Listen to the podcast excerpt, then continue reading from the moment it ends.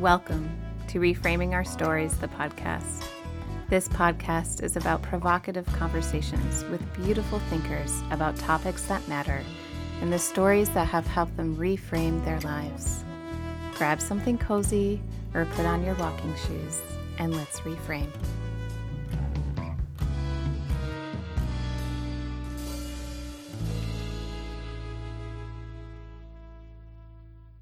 When I discover people doing similar work as I, I get very excited.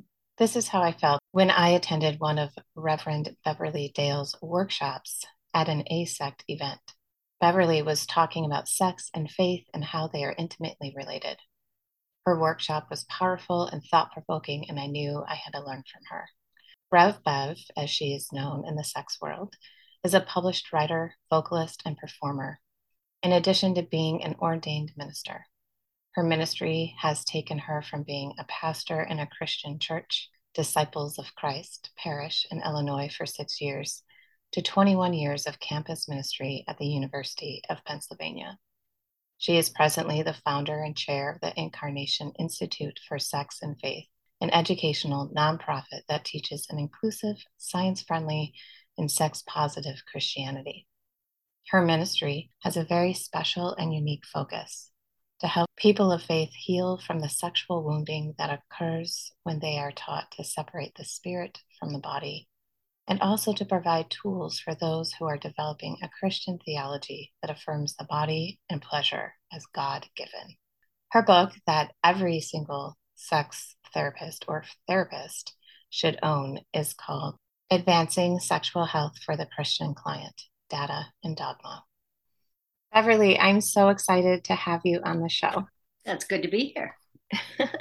so, I had talked about just uh, in the intro how I went to one of your workshops at AASECT, and I was quickly drawn to you, one, because we are passionate about the same things, but two, also, you did a workshop that involved the body and just the senses and, and bringing and thinking about how we feel about things, and which is also so perfect, right? Because we forget the body. And you have this way of being too that is also so calm and reassuring for people, especially when we talk about like the two most personal things, sex and faith.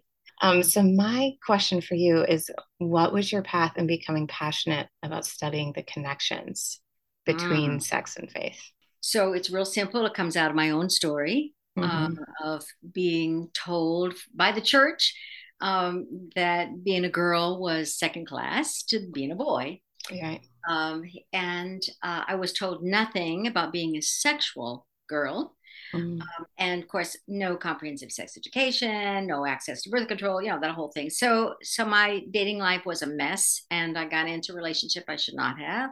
Mm-hmm. I got into a marriage I should not have all because of sex. Um, mm. And, um, and then I found the women's movement, which told me it was okay to be a woman and to be a sexual woman. And I thought, well, why didn't I hear that from my church? And so I went through this angry phase mm-hmm. um, when I went to seminary because I felt like when I was a little girl at 11 that God wanted me to be a minister. But the church and my family said, no, I couldn't do that. But by that time, women were in seminaries and writing the books that I could read. So it my the intersection of sexuality and uh, spirituality come together in my own personal life. But then mm-hmm. as I began to unpack all of this stuff in my own story, uh, I began to realize, my goodness, there's all kinds of other women, particularly, but men too, who are really struggling with this. And then thanks to the Reagan years and the abstinence, abstinence only non-sex mm-hmm. education and the purity culture that developed after that was like oh my we're not any farther along now in a positive sense on that topic either in sexuality nor on the topic of sex and faith particularly with the christian church so that's when i realized you know i would use my advanced age to tell the people coming along behind me mm-hmm. you can still be a, a christian and be sexually liberated if you want to be um, but that they do not have to be attached to the Christian church dogma. And if that's harmful to you, if you've been Bible bashed or shamed, then walk away clean and God will walk with you. I just, God yeah. is not employed by the church. So you know, find your own spiritual path. I I feel like, first of all, let's just put that on a billboard. God is not employed by the church. Isn't that wonderful? Yes. Yes. Because I know so many people have so much pain, right? The church has so much pain, but yet they still believe in God and have this relationship with God. But also, I feel people are taught that you have to have both mm. when you don't really need to have both. And, you know, God is bigger than the church when when people say they believe in God, my my hope is that what that means is they have they have a spiritual instinct. Mm-hmm. Perhaps they've given birth and that was a miracle. Mm-hmm. Uh, perhaps they've had special experiences that have led them to believe there's something beyond what the church is proclaiming. Mm-hmm. Um, so I make the distinction, as you know, between faith and religious beliefs. Right. And all religious beliefs that reside in the head are up for challenge uh, mm-hmm. by science and by our own personal experience. Um, but faith uh, that comes from that mystery piece that mm-hmm. that you can hang on to that and not mm-hmm. be a mm-hmm. Christian or yes to be a spiritual person in any other way. Mm. So then, how do you feel? Too, you mentioned, you know, about Reagan and then the abstinence only education. So, how are you feeling now with the new developments that are happening in our country currently around sexuality.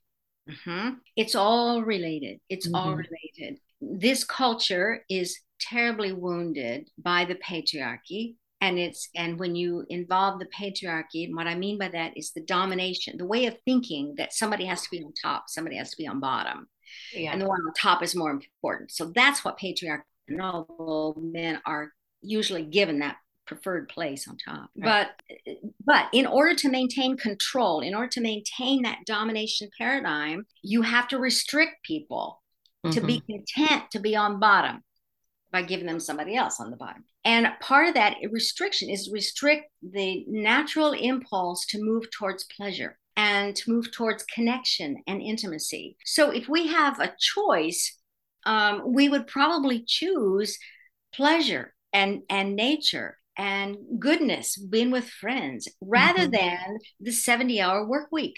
Yeah.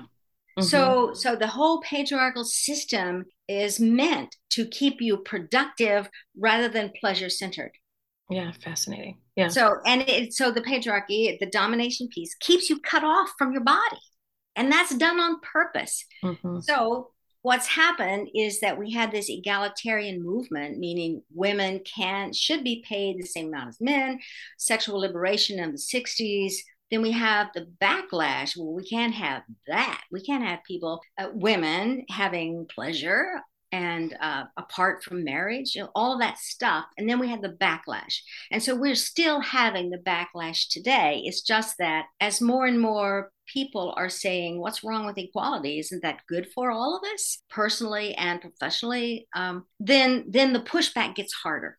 And so, right. so you get more and more restrictions and more and more people who are terribly wounded, sexually wounded, mm-hmm. uh, in charge in positions of power. Mm-hmm and making decisions for the rest of us. I think the idea of power is so fascinating because even yesterday, I was with just a group of preteens who are in seventh and eighth grade, and they were talking about they're in the school just seventh and eighth graders. And they talk about how it's almost like, you know, their feathers puff up because they're going to be the eighth graders and they get to have essentially this power over the seventh graders in the position they were just in and talked about how they're excited to have that sense of feeling of empowerment. And I find it so fascinating that we are so, I think, ingrained, like you said, to seek those um, aspects of power mm-hmm. to dominate over another as the signal of our worth.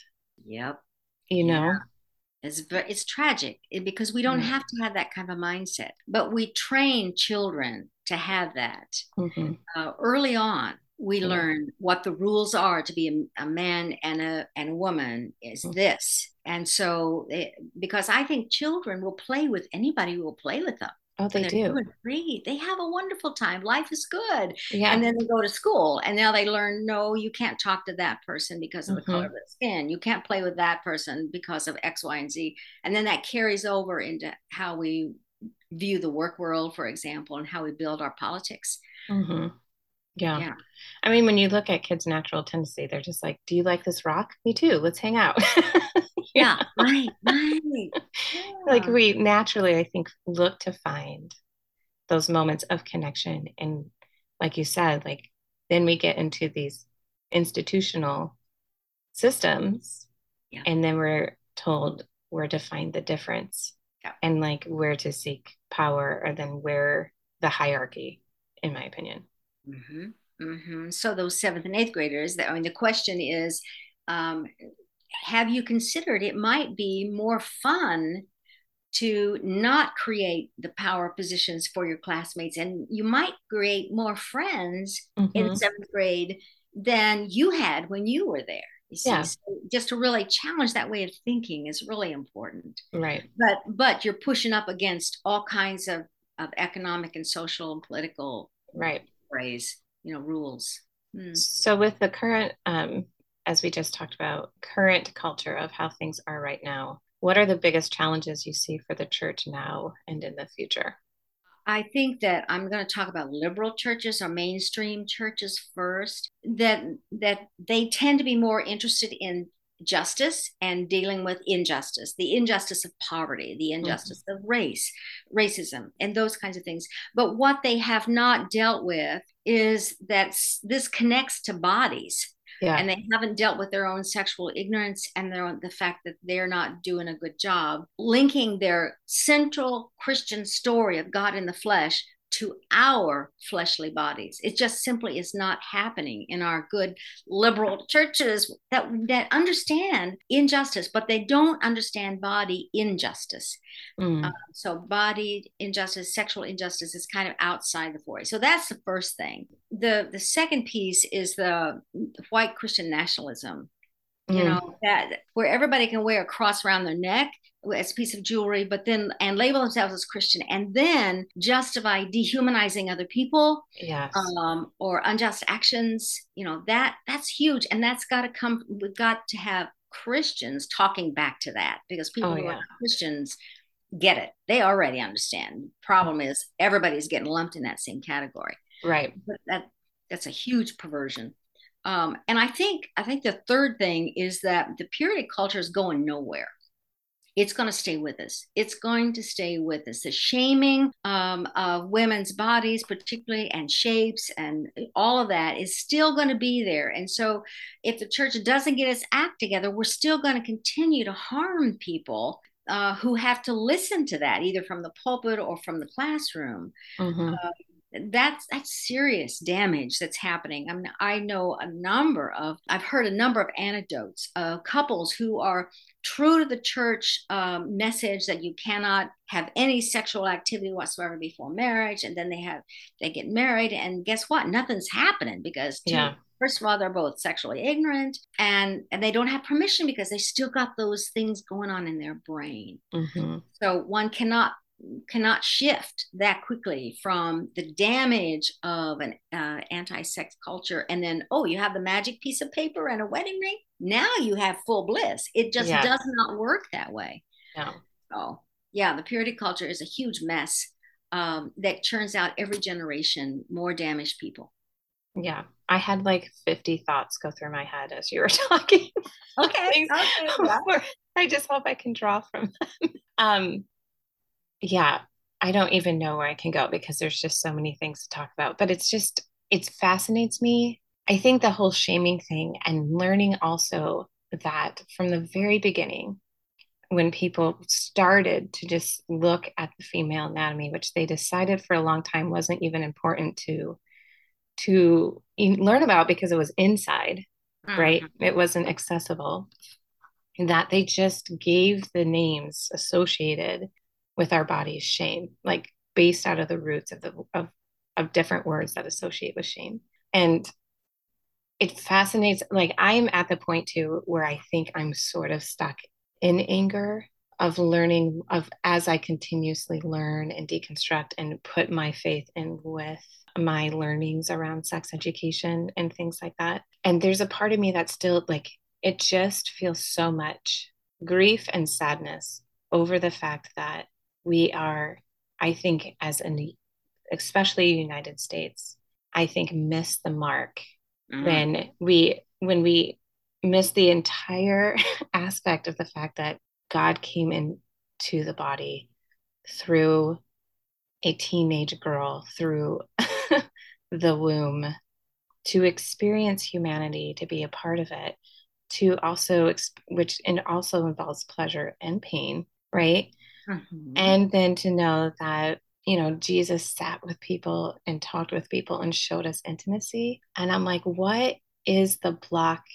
You know, I know it's centuries of generational trauma that has been passed along to us, yes. but what is the switch? Like, I just keep thinking, what is the switch yes. for us to start to learn and, and see that maybe God was inviting us into a relationship that is joyful, that is pleasurable, as a way of forming intimacy with us and connection, which, in my opinion, like even we have those two stories in the Bible, you know, in Genesis, that to me represents the creation stories, this need for a connection with creation, you know? So mm-hmm. I'm just mm-hmm. like, what is the switch?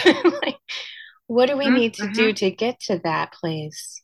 And to give everyone the permission to say, why don't you look a little bit further into where all of our messaging has come from?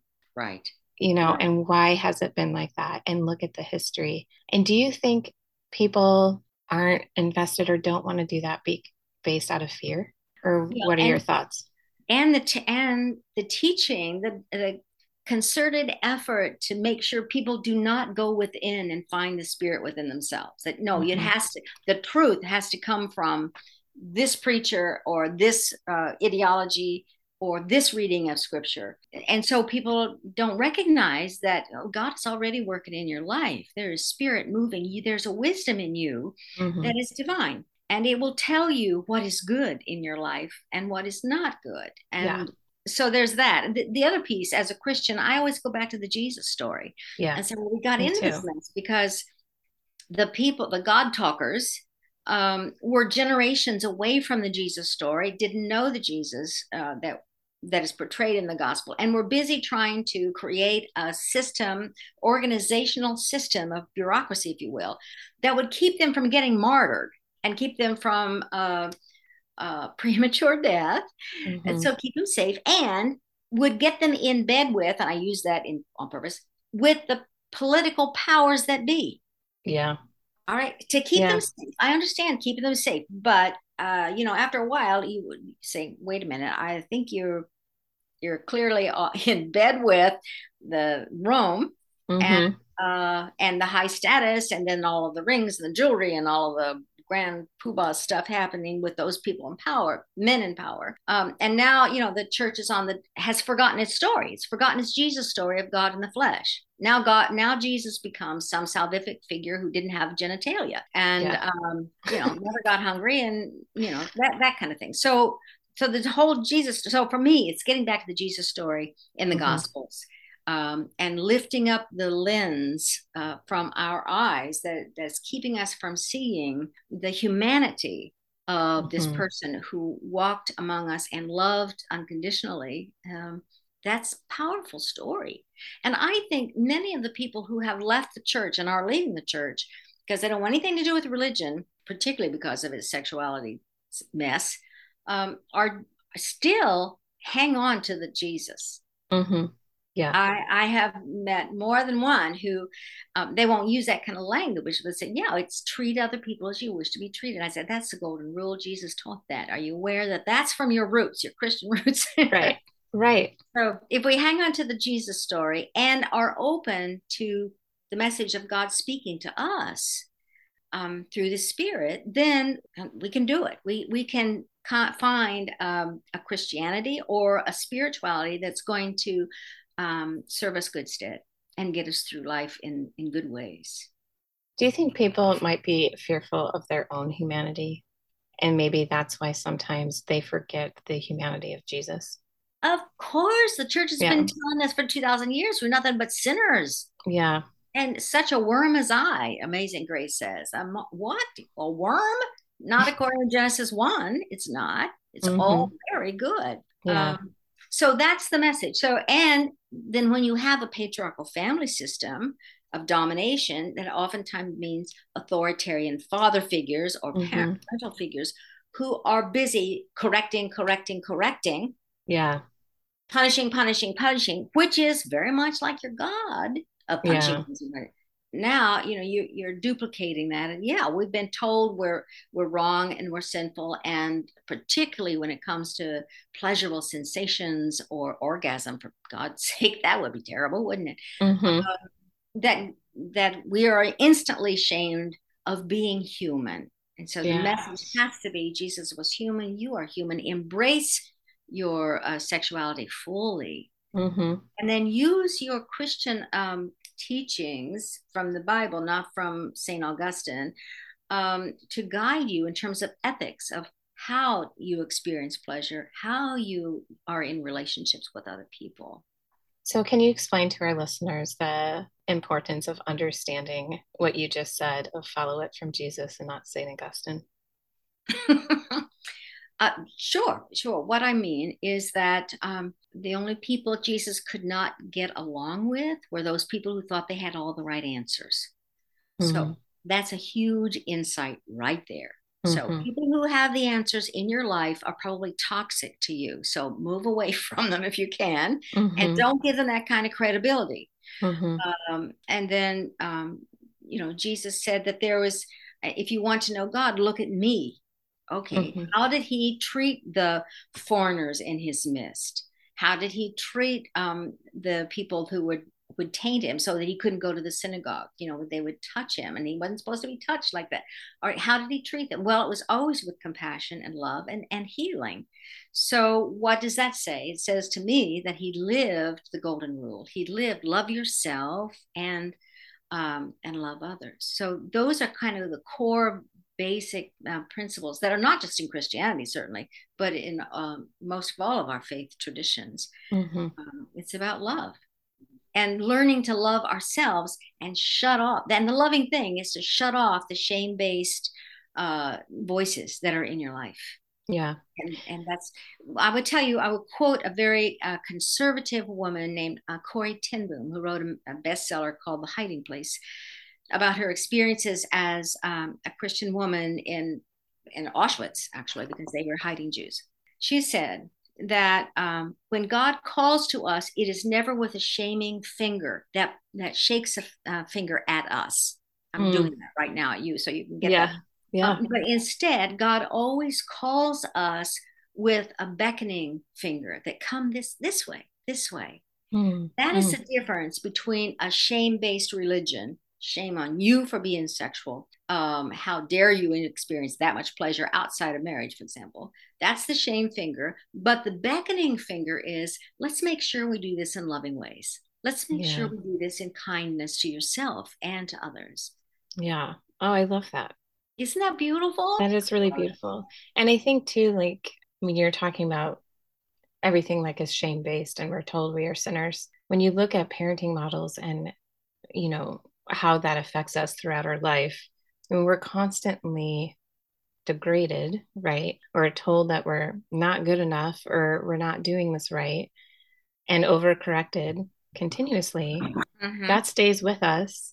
and then we feel like we can't do anything right. And then we don't know how to give ourselves the love and care that we need. And it just is a continuous cycle.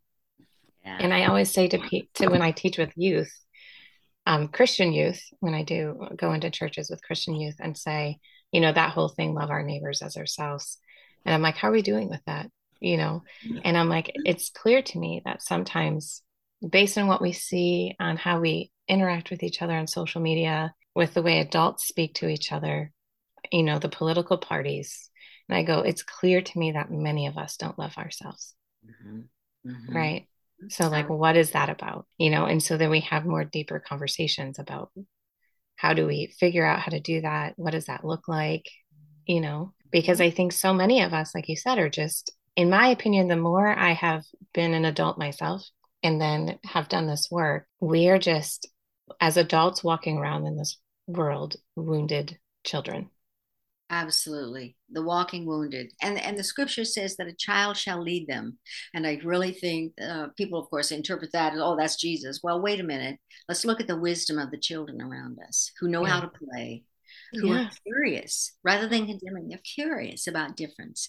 Mm-hmm. Um, those are traits that um, are good until you know, until we get our defenses up. And so sure. it's a matter of how do we remove defenses life curious. Let me have this pleasurable experience and see what happens. You know? mm-hmm. Mm-hmm.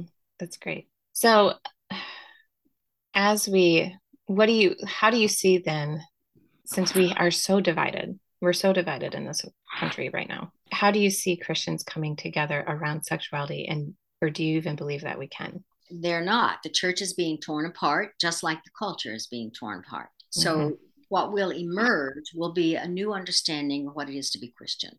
Mm-hmm. Um, and the progressive churches that I know are dealing with that question mm-hmm. uh, for a couple generations uh, and longer. But but as an organizational institution, the um, progressives have been saying, "Well, we're not like them." You know stuck in let's just all go to heaven you know free ticket out of hell kind of a thing. That's not that's not what christianity is. What they've not done a good job is connecting that to our fleshly experiences that include pleasure and sexuality. Um, mm-hmm. and and of course the search for justice body justice for everybody. Right. so um, so the church will be torn apart. Um, uh, diana bass has written a book called the um, christianity after religion um, which is very good. She does not uh, move towards the sexuality at all, and she doesn't really frame what it's going to look like. But she knows that the Christian church, the Christianity, the understanding of God in our flesh, will continue. Um, and it's for those of us like you and I, who uh, and progressive churches around the world, who are saying, okay, what does that Jesus figure mean, and uh, and what and can we agree on that? Right. Then then we can pull in the moderates and then maybe the conservatives as well and say, mm-hmm. what does it mean that God became flesh and that we are still saying the flesh is bad? That's got to go. You're right. Right. To me, doesn't make a lot of sense. So when we talk about, you know, the our flesh, right, not being bad, mm-hmm. because we know that Jesus came as flesh. And so therefore one would think that then it was you, know, when God created us, He said it was good. In what way do you see our world transforming if we learn how to talk about sex and faith in an open and affirming way? Oh my! It will be this. It will be the salvation of the planet. I'm real clear mm-hmm. that uh, the problems that we are experiencing um, have their basis in the ways in which we do not treat our bodies well, nor do we teach uh, treat the bodies of others well. So if we can transform our understanding of sexuality in an open and affirming way, as you're saying, then it means we will be accepting of other people and we will be uh, compassionate about the ways in which other people are being dehumanized or trivialized or or violently eliminated. I mean, we will be very concerned about that. So I think justice happens when we get our uh, cell, our our spirit, and our uh, bodies in a in a good place. And I think peacemaking comes out of that. Mm-hmm. So. Um, it, it's i think it's the key it's the key to the mess that humanity has got itself into right now so how do you as a facilitator in church spaces in sex therapy practice, things like this as a uh, professor. Mm-hmm. How do you get people to those moments where they can start unpacking not only their sexual history, but also the way it has religion has influenced it? Iyanla Vanzant wrote a book that I have not read, but the title of it I use all the time. It's called Until Now. Mm.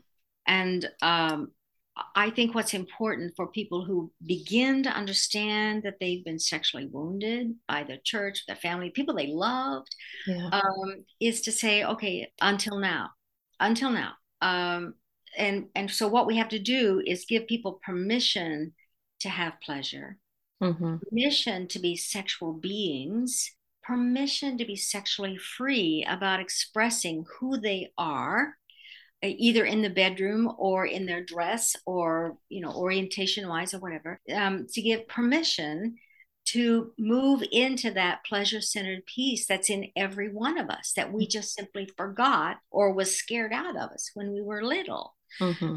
Um, and so my work now, now that I've done a lot of this deconstructing about theology and uh, where these bad messages came from, and, and I've got this training program going for sexologists and pastors, now I'm shifting to how do we create places of pleasure in our lives and how do we create rituals that remind us that it's good to be alive and in these bodies uh, including the fantasies including the needs mm-hmm. um, i think that and yes we have to deconstruct all of that yucky stuff that happened to us that because we got to get to a point where we can put that aside right. but but i think we can say until now i believe that everything dad said was truth or I believe that I was treated well, and now I'm realizing I was not treated well by my preacher or whatever until mm-hmm. now. And now, mm-hmm. I, now it's a new way of being in the world. Uh, and it's um, one of the books I'm working on is unapologetically sexual.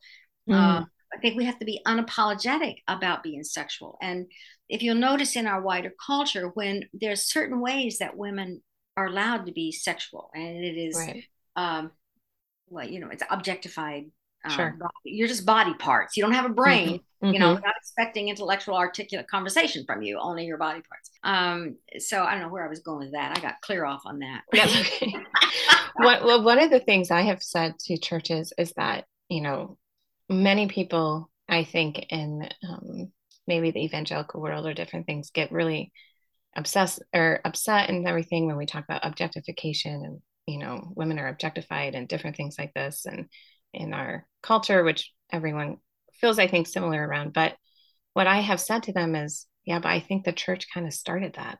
Hmm. I was like, if you think about it, the whole aspect of us separating, you know, like the brain from um, the mind from the body and different things like that. And then in the way that we discussed sex and the way that we used different things to as adjectives in order to describe the body and things like that. I'm like, objectification started, in my opinion, in the church. Okay. Now I would go back farther, uh, but I would say yes, the church picked it right up. Um, yeah. Church picked it up, and and the Greco-Roman world, Plato. So it's the the right. passions of the body are bad. It's mm-hmm. live in the head, live in the intellect. All right. And by the way, women are just to to make babies and uh, right. whatever. So you discount the women, mm-hmm. property. Um, so, and then the church comes along, and and my language is Jesus' life and ministry, and that first generation. So it was a blip on the screen. It's just a blip. Mm-hmm. because what happened with with all of the that teaching and so forth was simply subsumed by these church fathers who simply mouthed what plato had taught right. so yeah very early on um, the patriarchy was embedded in Christianity, and and so all of that anti-woman stuff gets uh, written into the theology. Anti-pleasure mm-hmm. stuff, anti-sexual stuff gets written in there. Um, according to those early fathers, um, sex with women was terrible. It was terrible. You were not supposed to have any fun when you did it.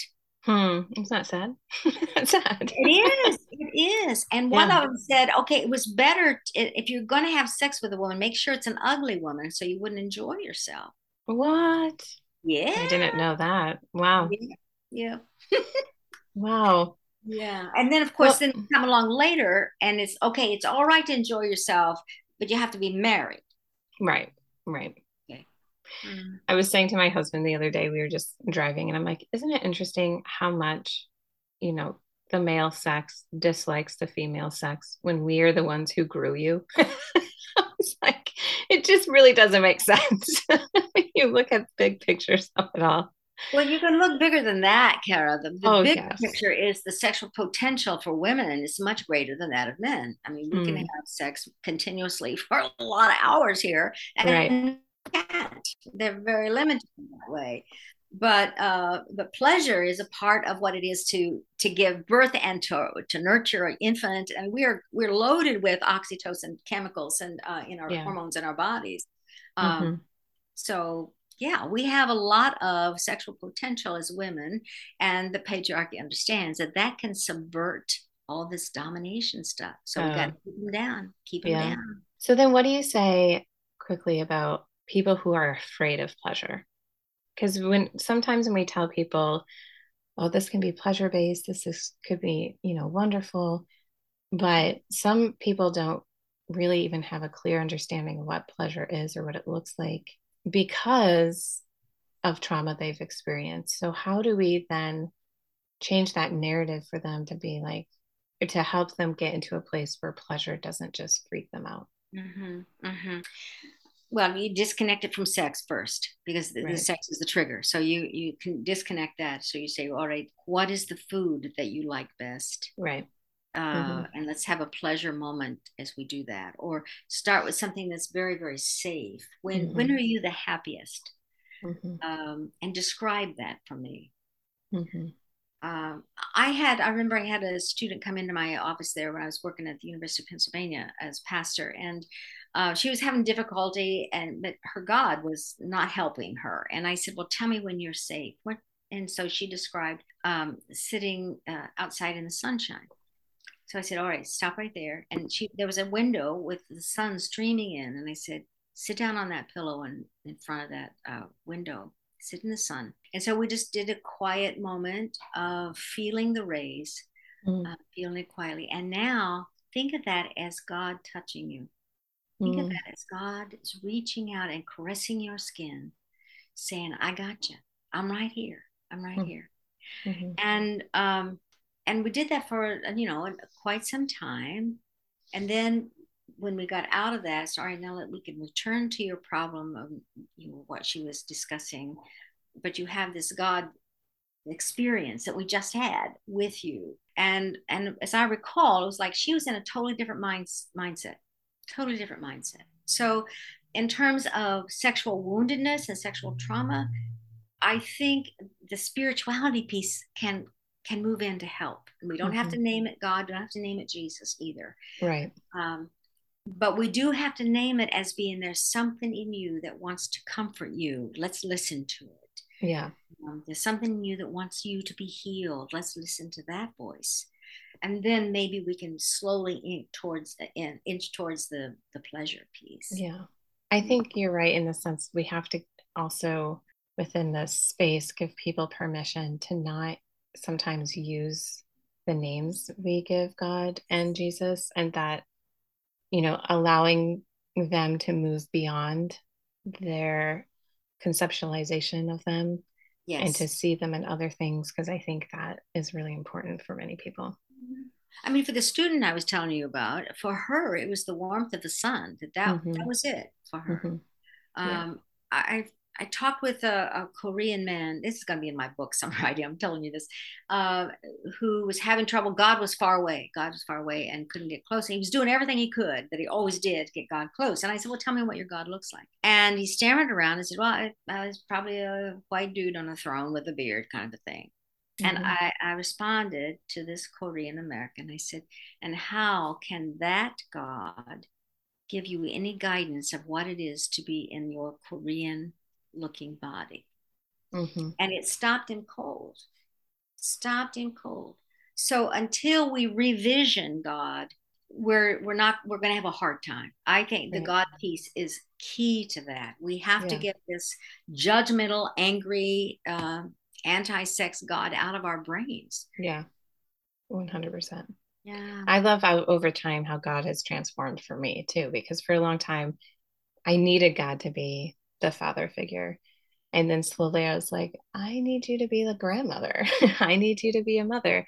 I need you to be a big tree. I need you to be a big spiral. like there's many images that I have yeah. as I've grown, like created in right. order for me to um, have a relationship, you know, to yeah. to be to recognize what I needed to understand that was happening within myself.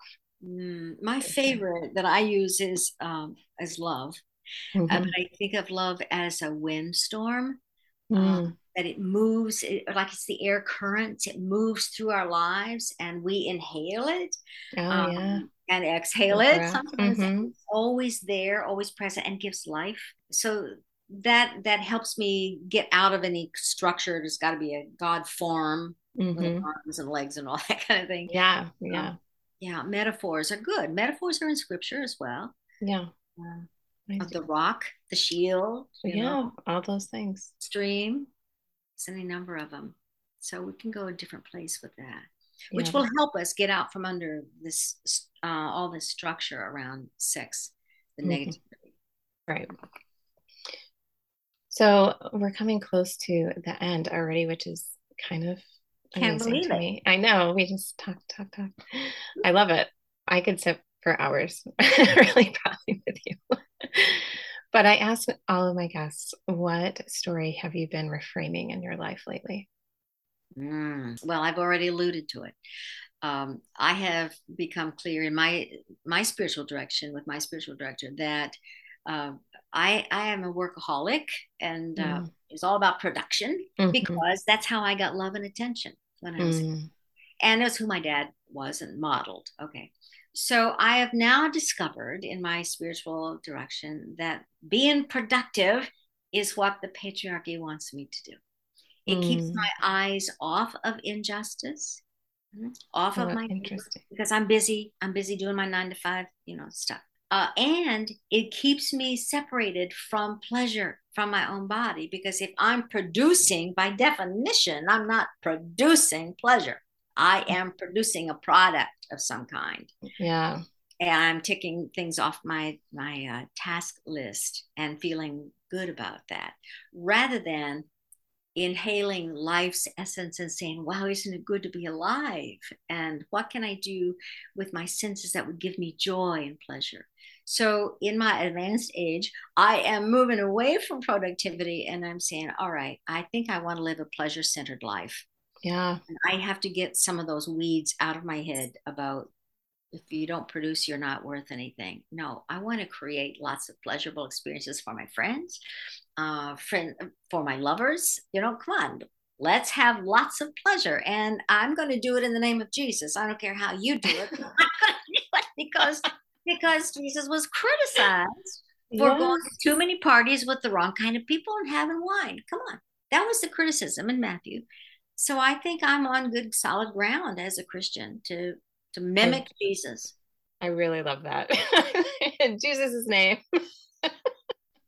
that makes me laugh. That's that's great. And two things came to mind when you said that. I uh, went to the beach yesterday, and I will say that I'm at the heaviest I've been in a long time, um, due to vacation and eating with family and Pandemic. all the things, Pandemic. all the things. yeah, yeah.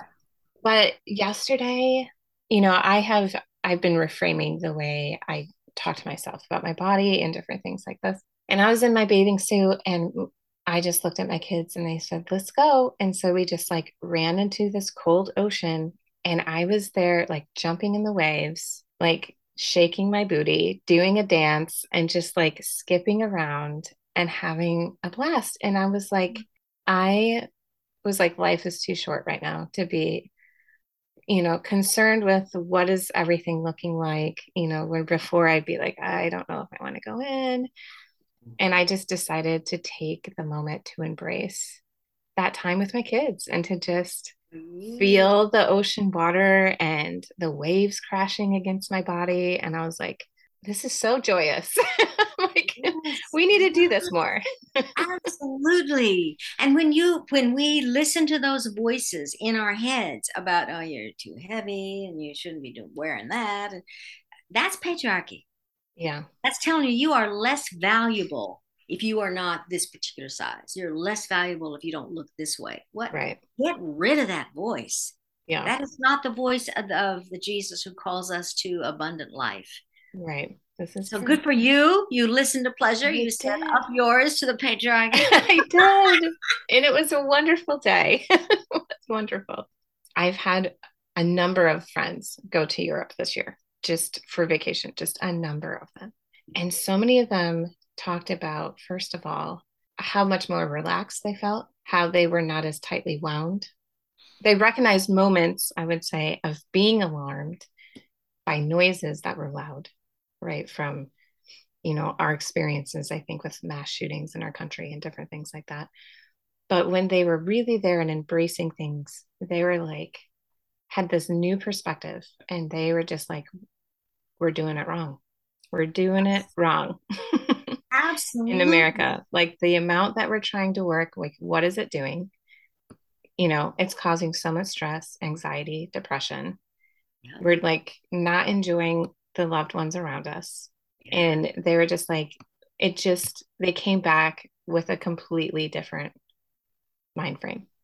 That's great. And I think that's part of what's under the great resignations that are happening. You are not wanting to work for peanuts, number one, meaningless yeah. work, number two, and number three, where's the pleasure?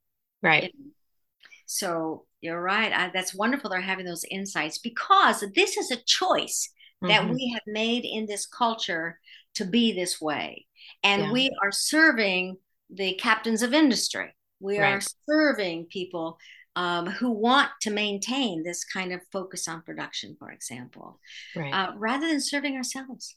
Yeah, I know that was, it's been interesting, I think, to even think about, you know, or changing my idea too. I think of what successful means and things like that in terms of looking at my career and knowing that I've chosen chosen to really be with kids as much as I can and then bringing in these elements that I've wanted to work for for myself but being in middle aged and also having this lens of feeling like I'm being screamed at, like, you're still not producing enough, you're not enough. And I'm like, yes. And I feel that.